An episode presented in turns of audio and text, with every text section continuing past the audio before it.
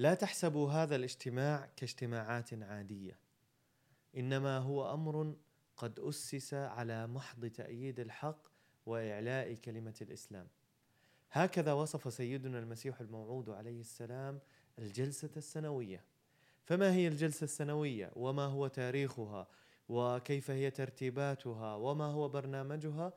اليوم آه، أستقبل آه، أو أستضيف الأستاذ شمس الدين الملباري الداعية المسؤول في الجماعة الإسلامية الأحمدية في الديار المقدسة لنتحدث عن هذه الجلسة السنوية بمناسبة قرب انعقادها لدينا هنا في البلاد في الديار المقدسة وأيضا هي ستنعقد بعد فترة قليلة في آه، المملكة المتحدة بحضور إمام الزمان الخليفة الخامس أيده الله بنصره العزيز فأهلا وسهلا بك أستاذي.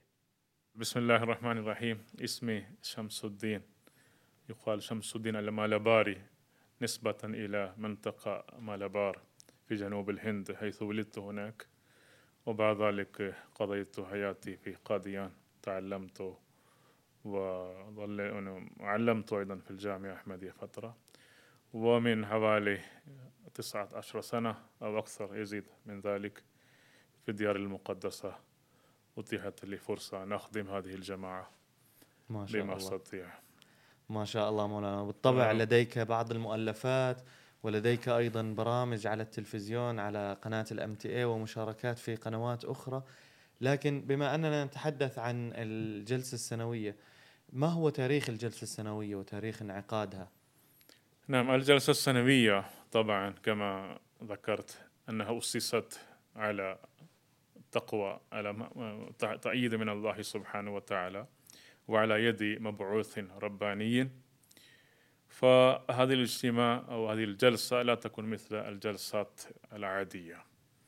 الخلفية تاريخيا في الجماعة الإسلامية الأحمدية التاريخ يعود إلى عام 1891 في آخر هذه السنة ألف سيدنا أحمد عليه السلام الكتاب أسماني فيصلة. أسماني فيصلة اسمه بالأردو. بالعربي ممكن نقول الحكم السماوي ربما؟ الحك- نعم، الحكم السماوي. الحكم السماوي. وألف هذا الكتاب الهدف كان من خلال هذا الكتاب هناك دعوة عامة لعلماء المسلمين لمواجهة روحانية مع المسيح الموعود عليه السلام.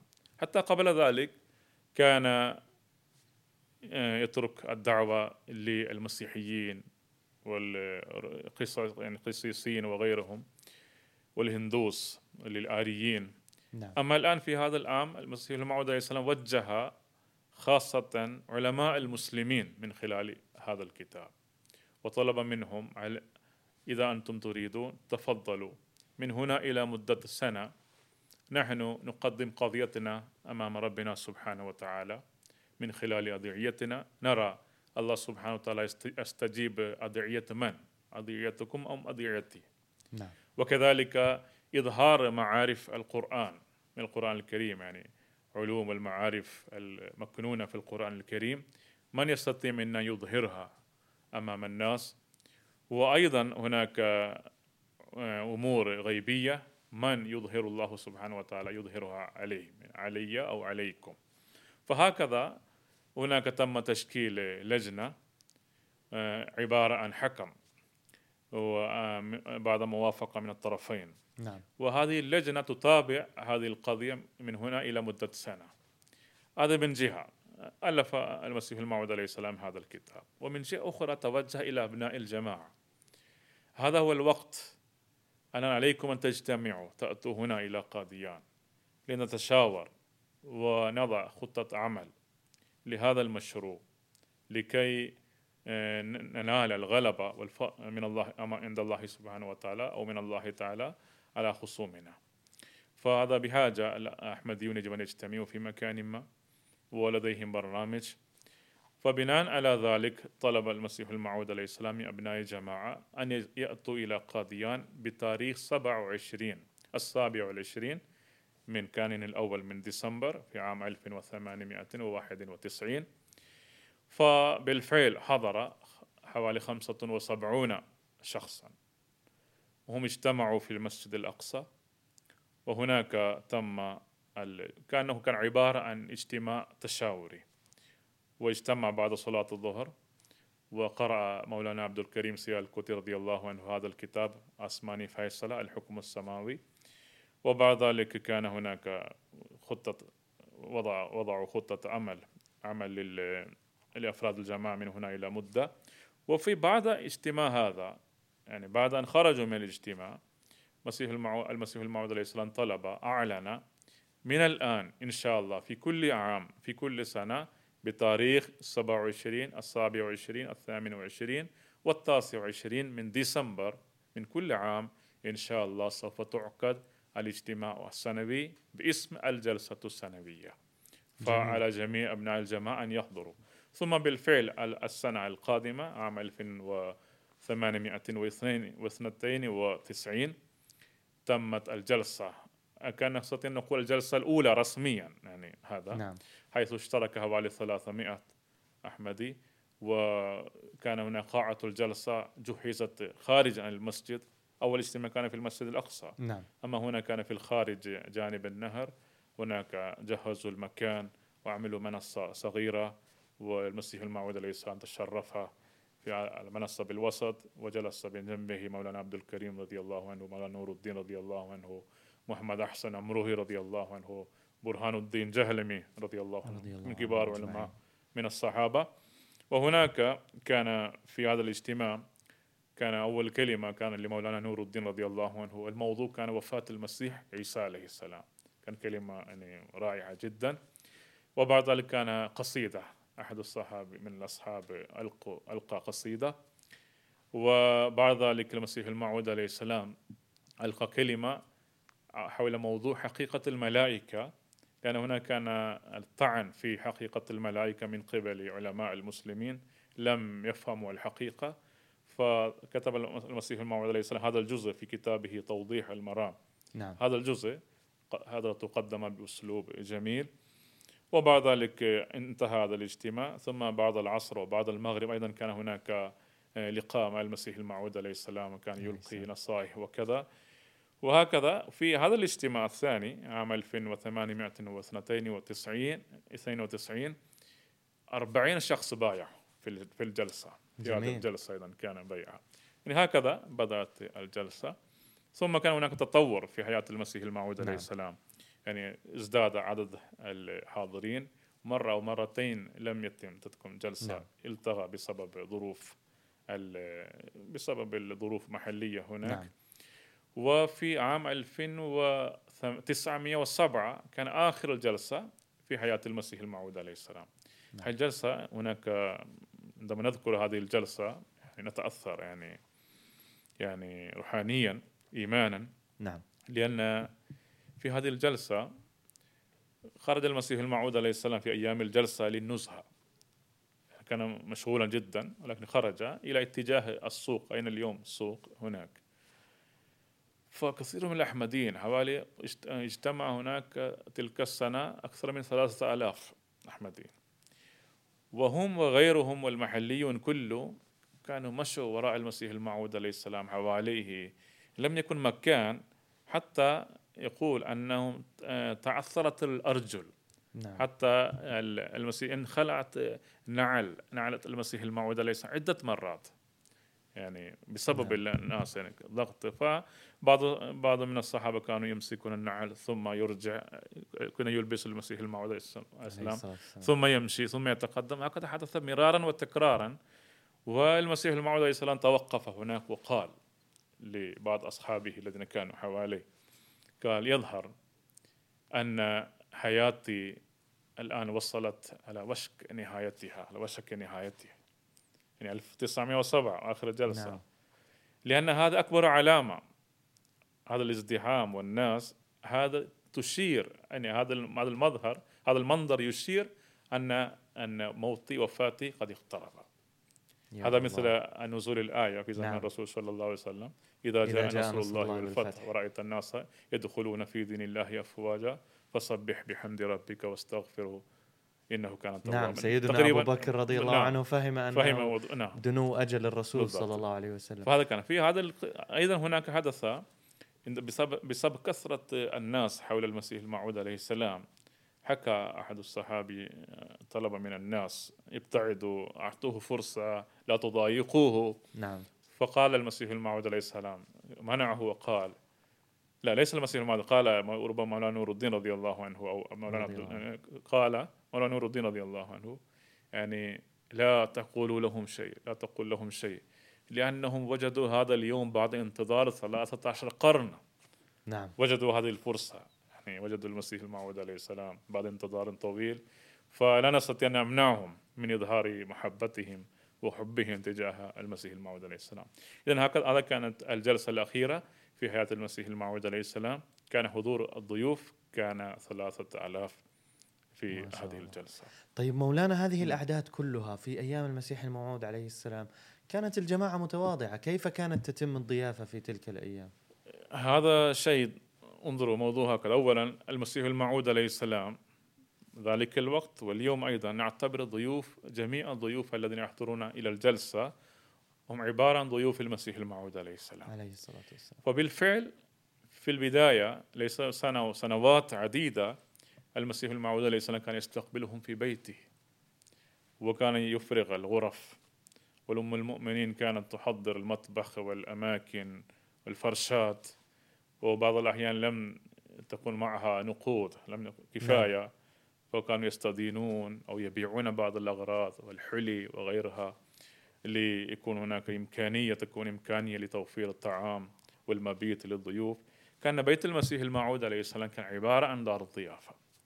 ومطبخ المسيح الموعود كان مطبخ نقول لنقرخانة نعم. للجميع يعني كان أو دار الضيافة للكل. ففي هذه الحالة هناك قصص جميلة عندما نسمع نرى مدى يعني اهتمام المسيح الموعود عليه السلام بالضيوف والوضع ذلك الوقت كيف كان. مرة تعرف هذا اللي في آخر ديسمبر هو أيام باردة جدا. يعني هاي يكون نعم. أقصى أيام البرد. يعني أشد ب- برد في قاديان وفي منطقة بنجاب بل بشمال الهند كلها. فجاء ضيوف بكثرة يوم. فجاء المسؤول عن الضيوف إلى بيت المسيح الموعود عليه السلام.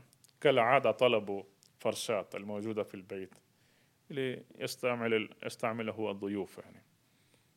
وعندما أخذ الفرشات من البيت أخذ فرش المسيح الموعود عليه السلام أيضا مع الفرشات في ضمن الفرشات كلها. فذهب وبعد ذلك عندما انتبه فجاء أحد الصحابي بفرش جديد للمسيح الموعود عليه السلام. فقال المسيح الموعود عليه السلام هناك ضيوف آخرون جاءوا هم بحاجة إليه أكثر مني أعطوه أعطي هذا الفرش لهم. وأرجع إلى الضيوف الفرش الجديد أيضا. ثم هذه الليلة يعني كيف قضى الليلة فقال المسيح الموعود عليه السلام لهذا الصحابي يعني عندما أرجع الفرش الجديد قال له أنا إنسان ربما لا أنام بالليل بصعوبة أنام. وأنا لماذا لماذا أحتاج الفرش أنا؟ حقيقة لا أحتاج لذلك أعطيه أعطيه للضيوف أو لضيف فلان يعني تحديدا فالليلة يقول الراوي المسيح الموعود عليه السلام كان عنده عباءة واحدة يعني فرأى أحد أولاده أيضا بدون فرش أو شيء ربما كان المصلح موعود كان ولدا. فالعباءة الكبيرة وضع عليه على الطفل. وبعد ذلك جلس المسيح عليه السلام واضعا يديه تحت الإبط هكذا. نعم. تقريبا كل ليلة كاملة هكذا قضى المسيح عليه السلام. عليه الصلاة والسلام. هكذا استضاف. وبالنسبة للمال كما ذكرت لم يكن هناك أي إذا جاءت بعض النقود جاء وإلا كان يهتم المسيح الموعود كان يدعو كثيرا. وهناك قصص كثيرة في هذا هذا المنطلق. يعني مرة المسيح الموعود عليه السلام يقول لأم المؤمنين رضي الله عنها قد جاء الضيوف بكثرة وأنا أرى وأنت تعلمين أن ظروفنا المادية صعبة جدا. حتى الآن الله سبحانه وتعالى كان يدبر أما اليوم صعب. فأنا أريد أن أخرج وأستدين بعض النقود من بعض الأشخاص. هكذا نوى. ثم خرج لصلاة الظهر. يعني بعد قليل جاء وقت صلاة الظهر. وذهب وصلى ورجع بعد صلاة الظهر. ثم يقول لأم المؤمنين انظروا ما أشقى الإنسان. ولا لا يقوم ببعض سوء الظن في الله سبحانه وتعالى. يقول عن نفسه. يقول عن نفسه تعرف؟ كنت أقول يجب علي أن أستدين بعض النقود. لماذا؟ هل تركت حسن الظن في الله؟ يقول في نفسه يلوم نفسه يقول. وأنا ذهبت لصلاة الظهر فكان هناك شخص غريب كبير السن إنسان مثل الفقير ولباسه ممزع وفي لم يكن نظيفا.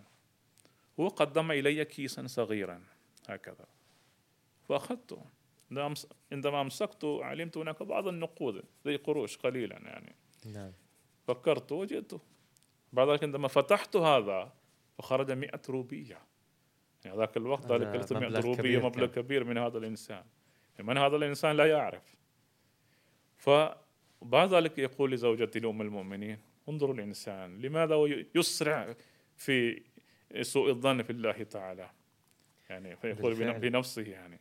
فحتى يعني الله سبحانه وتعالى لم يتركه ابدا يعني في هذه الحالة. وفي عام 1905 هكذا في وقت الجلسة جاء ضيوف بكثرة. لم يكن نقود كفاية. نفس الموضوع يعني تكرر يعني نعم. مرة أخرى. كثيرا يحدث يعني. فالمسيح الموعود عليه السلام ذهب وبدأ يدعو الله تعالى. وكان مساء. بعد الدعاء ممكن نام. بالمنام رأى رجلا وعبارة عن ملاك. جاء وألقى أمامه نقود بكثرة في المنام. فسأل المسيح الموعود عليه السلام ما اسمك؟ ماذا اسمك؟ فقال ليس لي اسم. يعني أو لم يعبر عن اسمه يعني لا يريد أن يقول. فقال فأصر يعني ألح المسيح عليه السلام قائلا يجب أن يكون اسم لك فأخبرني ما اسمك على الأقل. فقال تيتشي تيتشي كلمة. تيتشي. تيتشي. هلا هنا اللي يعترض المعترضون أن هناك العياذ بالله عند مؤسس الجماعة الإسلامية هناك ملاك جديد هو الذي كان يلهم أو يوحي إليه اسمه تيتشي. تيتشي يضحكون ويستهزئون. أما الحقيقة هذا هذا في المنام. فهذا الملاك ملاك قال اسمه تيتشي. تيتشي كلمة بنجابية. في البنجابية معناه عندما إنسان يضطر ويحتاج إلى مدد إلى مساعدة تعرف. ففي في الدقيقة الأخيرة واحد يأتي بمساعدة ويقضي حاجته. فهذا المجيء الشخص الذي يأتي يقال له تيتشي. جميل يعني جدا. الشخص الذي يأتي بمساعدة عند الحاجة عند أشد الحاجة ويقضي حاجة المحتاج.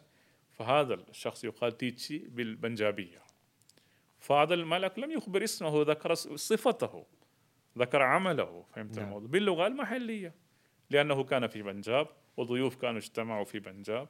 ولذلك ببساطة أخبره. جميل. ثم بعد ذلك يوم الثاني يوم الثالث كان يأتي عبر البريد نقود بكثرة. حتى المسيح عليه السلام كان كان يأتي بكثرة. ولم أشعر بأي ضيق مالي في تلك السنة. يعني هكذا هناك قصص يعني مؤثرة جدا من حياة المسيح الموعود عليه السلام. بالفعل كما قال سيدنا المسيح الموعود عليه السلام فما زالت هذه الجلسة يعني إلى اليوم نحن نرى. آه، كيف أن الله عز وجل بطرق إعجازية وطرق عجيبة يدبر لها الناس الذين يأتون إليها ويدبر لها آه، كل الترتيبات اللازمة لها. أريد أن أسألك هنا عن الفرق بين الجلسة التي يكون فيها إمام أو الخليفة أو المسيح الموعود والجلسة التي لا يكون فيها الإمام أو الخليفة. نعم طبعا أي الجلسات الأولى كلها طبعا نذكر فيه المسيح الموعود عليه السلام كان موجودا وبعد ذلك الخلفاء دائما كانوا في. الجلسات. ووجود الخليفة في الجلسة معنا هناك كأنه يرجع الوضع كما كان في زمن المسيح الموعود عليه السلام. لأن الهدف يعني يتلو عليهم آياته ويزكيهم ويعلمهم الكتاب والحكمة. فيجب أن يكون ما المبعوث من الله أو من ينوبه ليقوم بهذه الأمور المهمات. نعم. فعندما يكون الخليفة تلقائيا هذه أحسن فرصة لتزكية النفس. نعم. هذا أول شيء. فعندنا في الجماعة حتى زمن الخليفة الرابع عندما كان في باكستان يعني آخر جلسة كانت جلسة كبيرة جدا. وبعد ذلك تعرف هناك جلسات بعد هجرة الخليفة إلى بريطانيا.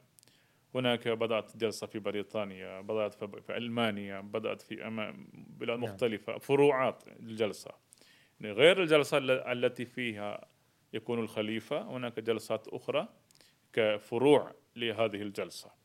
فهنا نستطيع أن نفهم الفرق بين الجلسة التي يتواجد فيه خليفة الوقت نيابة عن المسيح الموعود عليه السلام والجلسات أخرى. طبعا كل جلسة فيها بركة ولكن البستان عندما يكون فيه البستاني تعرف فأكيد هناك هذا الجو يختلف عن جو آخر. أنا أقول مثال واحد. عندما هاجر الخليفة الرابع رحمه الله بسبب الاضطهاد في باكستان بعد أمر من الله تعالى في عام 1984 إلى بريطانيا إلى لندن. وبعد ذلك بعد سنة ألف عام ألف و 985 هذه الفترة أظن أو نفس السنة. نعم. امرأة أحمدية قدمت طلب للفيزا إلى بريطانيا في السفارة البريطانية في إسلام آباد باكستان. وهي استدعى يعني دعيت لمقابلة مع مسؤولة من السفارة. فهي كتبت الهدف لماذا تذهبين هي كتبت آه، أنا ذاهب إلى الإمام. هكذا كلمة. امرأة كبيرة إلى الإمام فهم فهم الشيء المهم ذكروا أرادوا أن يعطوها الفيزا ولكن بالمقابلة في آخر المقابلة فطنت هذه المسؤولة وسألته هل عندك أقارب في بريطانيا؟ فقالت نعم عندي ابن موجود في بريطانيا في لندن. فهي استغربت تراجعت. فلماذا هي كتبت أشياء أخرى؟ لما لم تقول أن ابنها موجود؟ يعني هي ربما عندها نية أخرى نية ليست صحيحة. هي تريد نعم. أن تذهب باسم الجماعة وتريد أن تبقى عند ابنها. تعرف؟ فهي تشاورت مع بعض المسؤولين آخرين في السفارة. أخيرا هي قررت أنا آتي وأسأله هذا السؤال مباشرة يعني ثم سألت ما دام عندك ابن هناك فلماذا أنت كتبت إلى الإمام أو ذاهب إلى الإمام؟ هذه الكلمة. فلو كتبت أنا ذاهب لألتقي بابني فكان نعم. أفضل. فغضبت هناك. هل تفكرونني أنا هكذا؟ ابني من ثلاثين سنة هناك. هل أتيت عندكم مرة لأزور ابني مرة؟ لا هذا أول مرة أزوركم لأن إن إمامي سافر في السنة الماضية إلى الله. لندن فأنا ذاهب لألتقي بإمامي. لا يهمني ابني أنا لا أذهب عنده. من ثلاثين سنة هل أزعجتكم؟ هل أتيت عندكم باسم ابني؟ لا. أما اليوم فتأثرت هذه المسؤولة وأعطت فيزا وهي سافرت. كم هو جميل جدا آه هذا الإخلاص. هذا الإخلاص يعني هذا الإخلاص هذا الإمام يعني هذا مكانة الإمام إذا في قلب المؤمن. فهذا مستحيل. هذا في الشرط الأخير من البيعة جميع العلاقات الدموية. لا حقيقة لها أمام هذه العلاقة. يعني فعلا هذا يمكن سؤال قد يتبادر إلى ذهن المشاهد أو المستمع. يعني ما ما هو الفرق بين رؤية الإمام على التلفاز مثلا ورؤيته. على الحقيقة؟ لماذا لا نراه فقط على التلفاز وخلص لماذا نتكبد عناء السفر إلى بريطانيا وإلى ألمانيا حيث يوجد الإمام؟ لماذا كل هذا العناء؟ لا هذا الذي أنا ذكرته بمثال هذه السيدة واضح يعني تعرف إنسان عندما يكون عندما المبعوث أو خليفته موجود في الأرض من فريضتنا أن نلتقي نعم.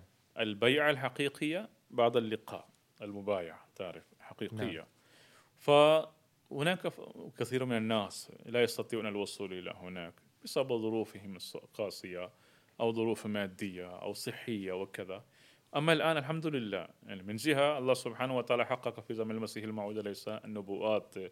يعني وإذا النفوس زوجت نعم. طيب وإذا العشار عطلت يعني وهذه لتسهيلات الأمور نعم. كلها. وسائل وال... النقل الجديده وسائل النقل الجديدة. فالآن على الإنسان يجب ان يخرج.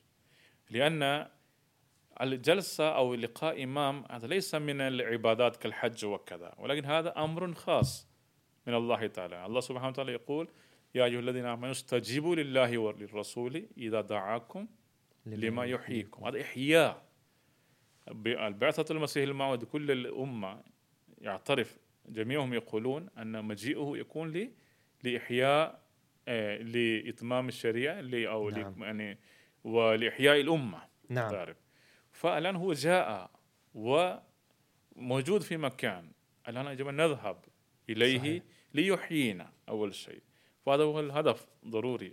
نعم. فهناك باقي الأمور عن طريق التلفزيون وكذا. هذه أيضا نبوءات أخرى تحققت. هناك حديث للرسول صلى الله عليه وسلم مذكور في عدة كتب السابقة أن في زمن الإمام المهدي يحدث كذا وكذا هو يكون في الغرب والأتباع يكون في الشرق وهم نعم. يسمعونه ويرونه ويتكلمون. يعني هكذا الأمور كلها تحقيق يعني لهذه النبوءات يعني موجودة. ولكن مهما كان لا شيء يتفوق على اللقاء الفعلي أمام خليفة الوقت أمام. الإمام الذي بعثه الله تعالى. كنا نتحدث في الحلقة الماضية أنا والدكتور سيف أيضا عن موضوع لقاء الإمام وعن موضوع رؤية رجل الله. وبالفعل نحن نستطيع أن نرى الله عز وجل من خلال رجله الذي يرسله إلى نعم. وهذا بالفعل يعني أنا لم أكن أعرف أنني ربما سأشعر بهذا الشعور في يوم من الأيام. عندما كنا صغار عندما نسمع قصص الصحابة وقصص آه، كيف كانوا حول الرسول صلى الله عليه وسلم لم نكن نفهم يعني. ولكن عندما أصبحنا أحمديين وسافرت لرؤية الإمام لأول مرة أنا قلت نعم هذا هو هذا هذه هي التجربة التي عاشها نعم. الصحابة. وبالفعل هو شعور مهما وصفته لن أستطيع أن أعطيه حقه. يعني لن نعم. يستطيع نعم. الذي يستمع أن يعرف ما هذا الشعور مهما وصفته. بالضبط. إن هذا الشيء يعني هذا زمن المسيح المعوض انظروا كيف جاء الخليفة رضي الله عنه إلى قاديان وسمع المسيح الموعود عليه السلام فجاء ليراه. من خلال رؤية يعني هناك يتحقق ما أراد. يعني الرؤية ضرورية. نعم. لذلك سافر من بعيد وصل. وسأل في قاديان وعندما وصل أين السيد ميرزا؟ نعم. فأخذه إلى السيد ميرزا نظام الدين أو إمام الدين. وكان لم يكن إنسان متدينا وشكله لم يكن جميلا. وأيضا كان آه، عدو للمسيح الموعود عليه السلام يعني معارضا. نعم. عائليا أيضا نعم. يعني.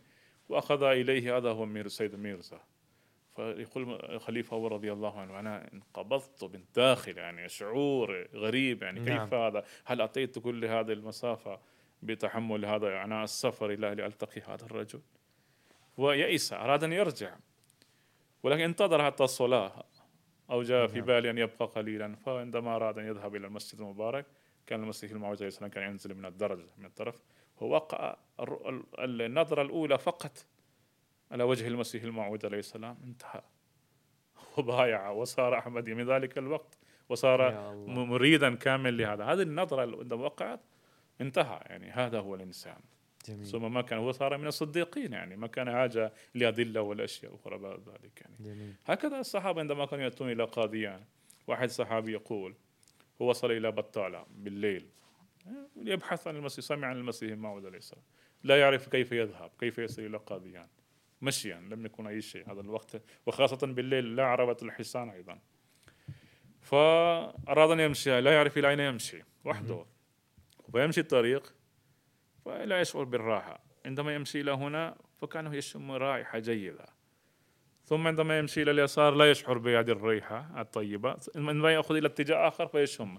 فحسب ما كان يشم الريحة الطيبة الرائحة الطيبة وكان يمشي حسب اتبع نعم. هذه الرائحة وصل إلى قاديان يا الله. يعني فهذا تهيئة من الله سبحانه وتعالى. نعم. فالمهم يعني الوصول إلى هناك واللقاء هذا ليس يعني ك عن طريق المراسلة وعن طريق التلفزيون وكذا هذا يختلف تماما. ولكن هناك بعض الناس لا يستطيعون السفر. نعم. والله سبحانه وتعالى من خلال المنامات والرؤى أيضا يريحهم يعني يعطيهم الراحة والطمأنينة موجود ولكن عندما يكون الإنسان إذا أدرك حقيقة الإمامية حقيقة الإمام الوقت أو حقيقة خليفة الوقت ويذهب ويجلس في تحت أقدامه بالنسبة له لا يوجد جنة هاي الجنة بالفعل. كله وحقيقة يشعر. أنه إنسان لا يكون إنسان مسكين هو يشعر. عنده درجة روحانية عالية في حياته ويدرك هذه الحقيقة. نعم. فلذلك نرى كل من كان في زمن المسيح الموعود الصحابة ومع الخلفاء مجموعة من الرجالات هم علماء هم كيف يشعرون هذه الراحة والطمأنينة بوجود الخليفة؟ وهم ينسون أنفسهم. بالضبط. تماما يعني. ولكن كأنه يوجد واحد معه يعني. صحيح. فهذا الشعور يكون فلذلك الجلسة التي الجلسات التي فيها يتواجد خليفة الوقت هذه تت- تختلف تماما. مثلا في قاديان بعد هجرة المسلم المعود رضي الله عنه بعد عام 1947 لم تكن جلسة فيها الخليفة موجود. يعني انتقل الخليفة آه، رضي الله عنه إلى باكستان. أما في قاديان استمرت الجلسة. نعم. كقاديان بلد المسيح الموعود عليه السلام كانوا يزورون بيت المسيح الموعود دار المسيح والمقبرة في بهشتي مقبرة وكذا. كانوا يستمتعون ما زالوا. ولكن حين وصل الخليفة الرابع رحمه الله في عام 1991 وكان الجلسة المئوي نعم. الجماعة وقتئذ هاي الشعور يعني إنسان كل من كان هناك يعني. هذا يجب أن نسمع هذه القصص من كان هناك منهم يعني كيف كان يعني هذا الشيء.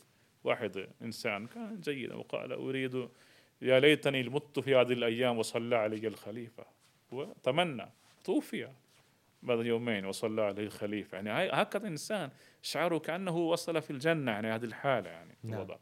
أما ماديا أيضا في بنجاب في شمال الهند كانت مشاكل كثيرة سياسيا وهناك لم يكن أمن. مجرد وصول الخليفة الرابع رحمه الله في بنجاب وقاديان تغير هناك. من ذلك اليوم حتى الآن هناك في أمن لا مشكلة من هذه. الناحية يعني مرة واحدة تغير فهكذا يكون بركة ليس فقط للأحمدين المؤمن بركة للجميع يعني وجود الخليفة ففي كل حال نعود إلى قليلا إلى موضوع ال- الجلسة. الجلسة والضيافة نحن ضعنا في موضوع آه، بركة نعم، نعم. الإمام وعندنا أيضا هنا الحمد وكذلك لله. في بريطانيا جلسة هنا أذكر ال- استضافة الضيوف هذا الموضوع يعني المسيح الموعود عليه السلام يقول ناصحا أصحابه مرة إنني أرى أن أحدا لو جاءني ضيفا ثم سبني وشتمني فعلي أن لا أقول له شيئا لأنه ليس من أتباعي فكيف يحق لي أن أتوقع منه احتراما كاحترام المريدين؟ بل إنني أرى أنه لو تكلم معي باحترام فهذه منة منه علي لقد قال النبي صلى الله عليه وسلم إن للضيف عليك حقا. وأرى أن الضيف لو أصيب بألم بسيط فهذه معصية لأن الصدمة التي يصاب بها الضيف تعتبر معصية في- من ناحية المضيف. نعم. يعني هنا المسيح الموعود عليه يترك لنا نصيحة. يعني الضيف ضيف. لا حاجة أن تفكروا قد يكونوا هكذا. ممكن منهم متعلمون المثقفون أو يأتون أو يحترمونك. طبعا الضيوف طبعا ضيوف المسيح الموعود دائما وهم يحملون هذه المواصفات. ولكن رغم ذلك نحن علينا أن لا ننظر ما دام نحن نستقبل باسم نعم المسيح الموعود عليه السلام. فليس ضروري أن يحترموك يعني. أما أنت يجب أن تحترم الضيوف يجب أن تسهل لهم جميع الأمور يجب أن تكون صابرا ويجب أن تتحمل كل هذا. في زمان المسيح الموعود عليه السلام جاء بعض الإخوة وهم كانوا جدد من منطقة آس- آسام من شرق شمال الهند. جاءوا بعربة الحصان وصلوا إلى دار الضيافة وطلبوا من بعض بعض المسؤولين أو عاملين في الجماعة يلا نزل الأغراض يعني أو كالعادة هم فكروا أيا كان سبب هم طلبوا. فوجدوا في أنفسهم هؤلاء الموجودين هناك من الأحمديين ولم ينزلوا أو لم يتعاملوا معهم كما ينبغي. فهم زعلوا. ورجعوا بسرعة. نعم. فعندما وصل المسيح الموعود عليه السلام هذا الخبر فانزعج كثيرا وخرج مباشرة ترك شغله وخرج حتى كان يجر حذاءه في الطريق. مشيا مشيا استعجل استعجل وحوالي 300 كيلومتر آه سوري ثلاثة أميال أو ثلاثة كيلومتر في هناك نهر. نعم. حتى هناك وصل من هناك وصل المسيح الموعود عليه السلام رآهم يعني لحقهم. لحقهم إلى هناك. هناك يعني ثلاثة كيلومتر يعني يعني نحن بالدراجة كنا نمشي وكنا نتعب مرات يعني هذا المسافة إلى النهر يعني. فمن هناك لحقهم وتأسف لهم وقدم الاعتذار وطلب منهم أن يعودوا إلى القاديان وطلب منهم أن ترك أن تظلوا راكبين على في العربة وأنا أمشي. ولكن هم خجلوا من من هذا التواضع للمسيح الموعود عليه السلام. هم أيضا قسم مشوا مع المسيح عليه السلام وصلوا إلى هنا. فعندما رأى هؤلاء العمال مرة أخرى المسيح الموعود عليه السلام مع هؤلاء الضيوف فتأسفوا جدا وذهبوا استعجلوا وأخذوا الأغراض ونزلوهم. فطلب المسيح الموعود عليه السلام منهم أن يخص يعني يعملوا لهم طعام خاصا. لهؤلاء. يعني فهكذا كان اهتمام. نعم. وقوله وفعله بالفعل مولانا هذا هذا الاهتمام مم. بالضيف أنا عندما أتيت أيضا إلى جلسة الكبابير نعم أول مرة. فعلا لفت انتباهي هذا ال- الاهتمام بالضيف لفت انتباهي كيف الشباب بعدما تنتهي يعني البرامج الجلسة كانوا يأخذوننا حول الكبابير ويروننا الأماكن جولة، آه. ويوم السبت أيضا يكون هناك جولة في القدس وفي أماكن مختلفة يعني هذا يأخذني للحديث عن جلسة الكبابير قليلا ما هي برامج الجلسة؟ ما هي الأمور المميزة في الجلسة هذه السنة إن شاء الله؟ تقصد في الكبابير. نعم جلسة الكبابير. كبابير هذه الجلسة السادسة عشرة حسب الترتيب عندنا. السادسة والعشرون نعم, نعم. السادسة والعشرون صح- نعم. لأن الجلسة بدأت في الماضي كان اجتماع لمجلس خدام الأحمدية والمجالس ثم تطورت وبدأت الجلسة السنوية. اليوم نحن السادس والعشرون. نعم. فهنا طبعا المركز في البلاد العربية. نعم. هناك حيث يوجد مسجد جميل والإخوة يجتمعون وسكان هذه المنطقة حوالي المسجد هم أحمديون ولدوا أحمديين يعني من آه، تسعين سنة وهم في هذه الجماعة. والله بارك لهذه البلدة. الحمد لله. وهناك تحقق رؤاه للمصلح معود ودعا المصلح معود لهذه الجماعة.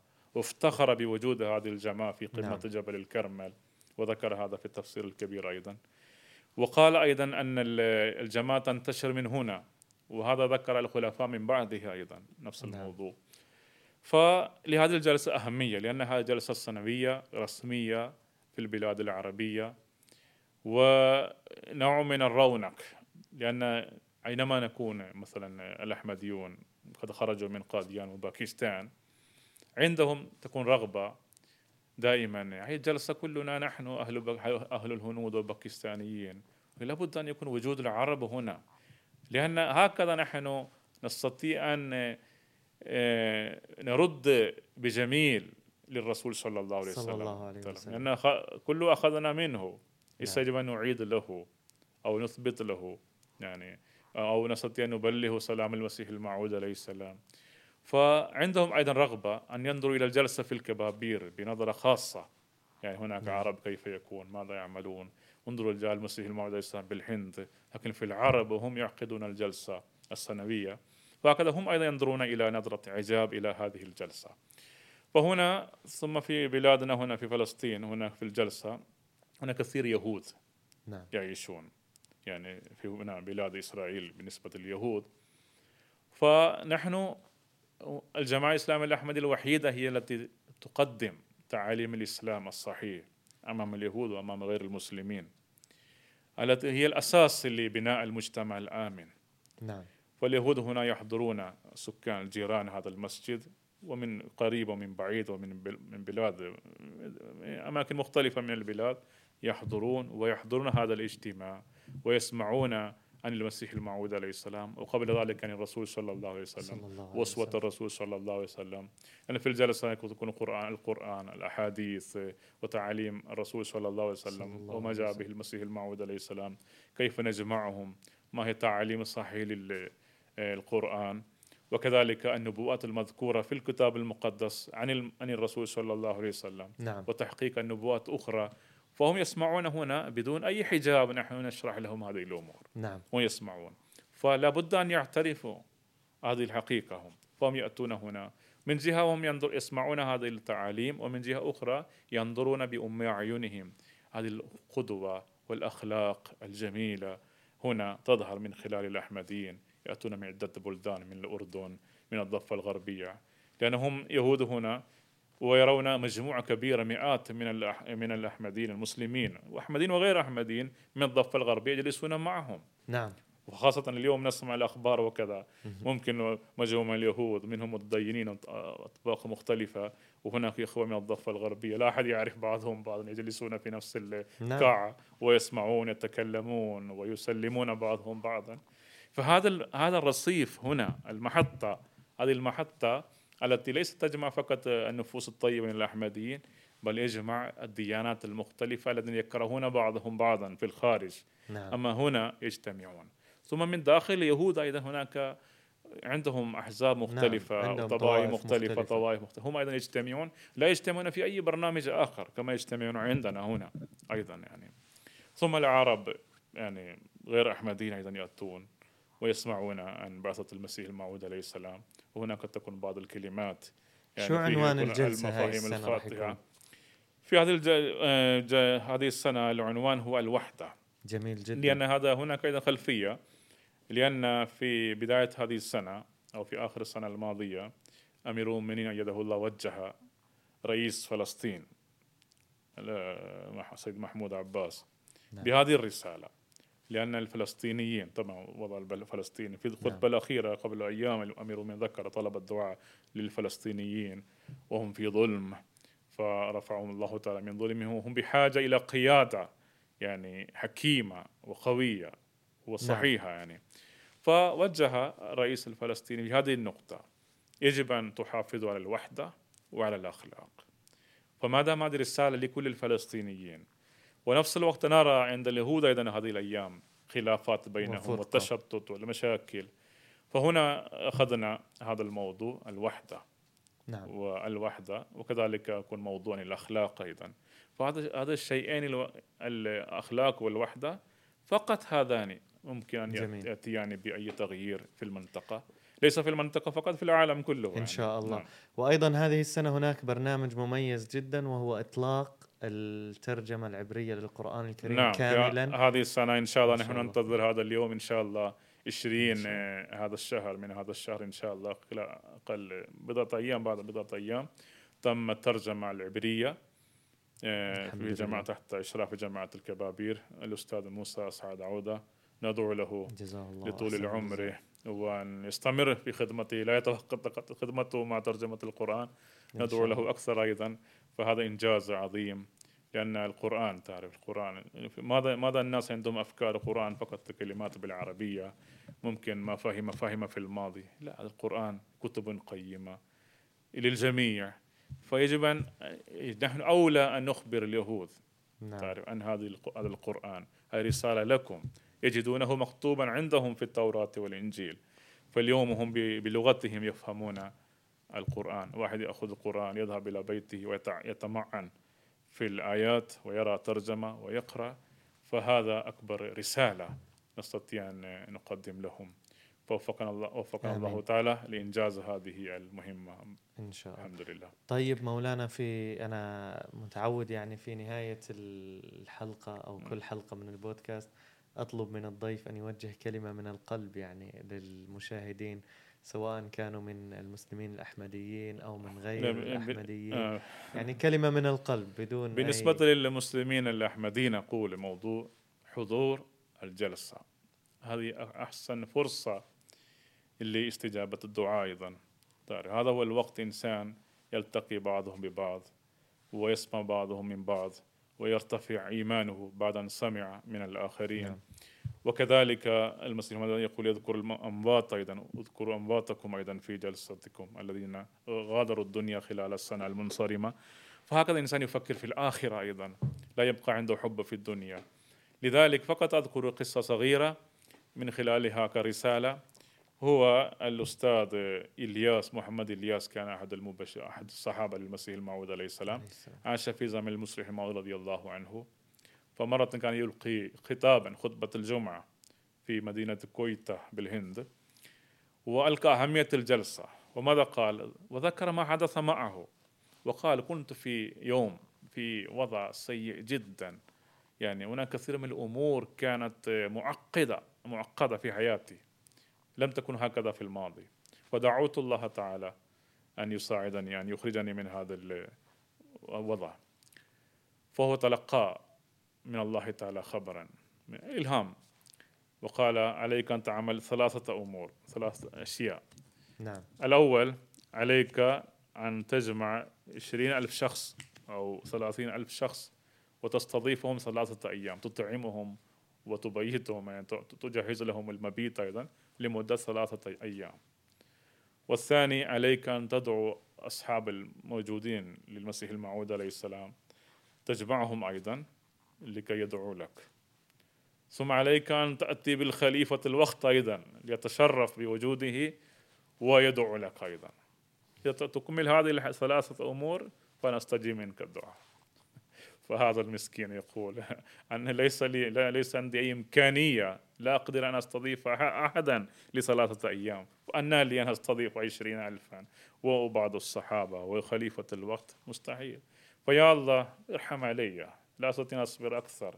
وأنت فهمني ماذا أفعل ماذا علي يعني. فمرة أخرى قيل له اذهب إلى الجلسة السنوية. أنا أرتب لك كل الأمور فقط اذهب هناك. هناك يكون عشرون ألف شخص قادمون من عدة أماكن مناطق مختلفة ويكون أصحاب المسيح الموعود موجودون هناك وخليفة الوقت بنفسه يتشرف هناك. واشترك معهم في الدعاء في بداية الجلسة وفي نهاية الجلسة. جميل. فتستجاب ما دعوت وبالفعل حدث معه هذا. وبناء على هذا الذي حدث معه شخصيا وترك هذه الرسالة. هذه الرسالة. الجلسة بالكبابير. كل الإخوة الذين يسمعون هنا هذا البرنامج تفضلوا. لو تركتم أي شيء لو ضحيتم بركات هذه الجلسة أكبر بكثير مما ضحيتم. والجلسة في بريطانيا بعد فترة الكورونا بعد ثلاث سنوات تتاح فرصة لنذهب إلى خليفة الوقت لنلتقي به. فيجب أن يكون عندنا عند هذه الرغبة فيجب أن ننسى الأمور أخرى سواء ماديا أو غير ماديا. علينا أن نذهب ونلتقي بخليفة الوقت ونشترك في الجلسة في بريطانيا ونرجع بالبركات لا تعد ولا تحصى. إن شاء الله. جزاكم الله أحسن الجزاء أستاذ شمس الدين. كانت الحلقة ممتعة للغاية أريد أن أطيلها أكثر ولكن آه، يعني نتوقف ها هنا وإن شاء الله يكون هناك محطات أخرى فجزاكم الله أحسن الجزاء. إن شاء الله إن شاء الله. بارك الله لك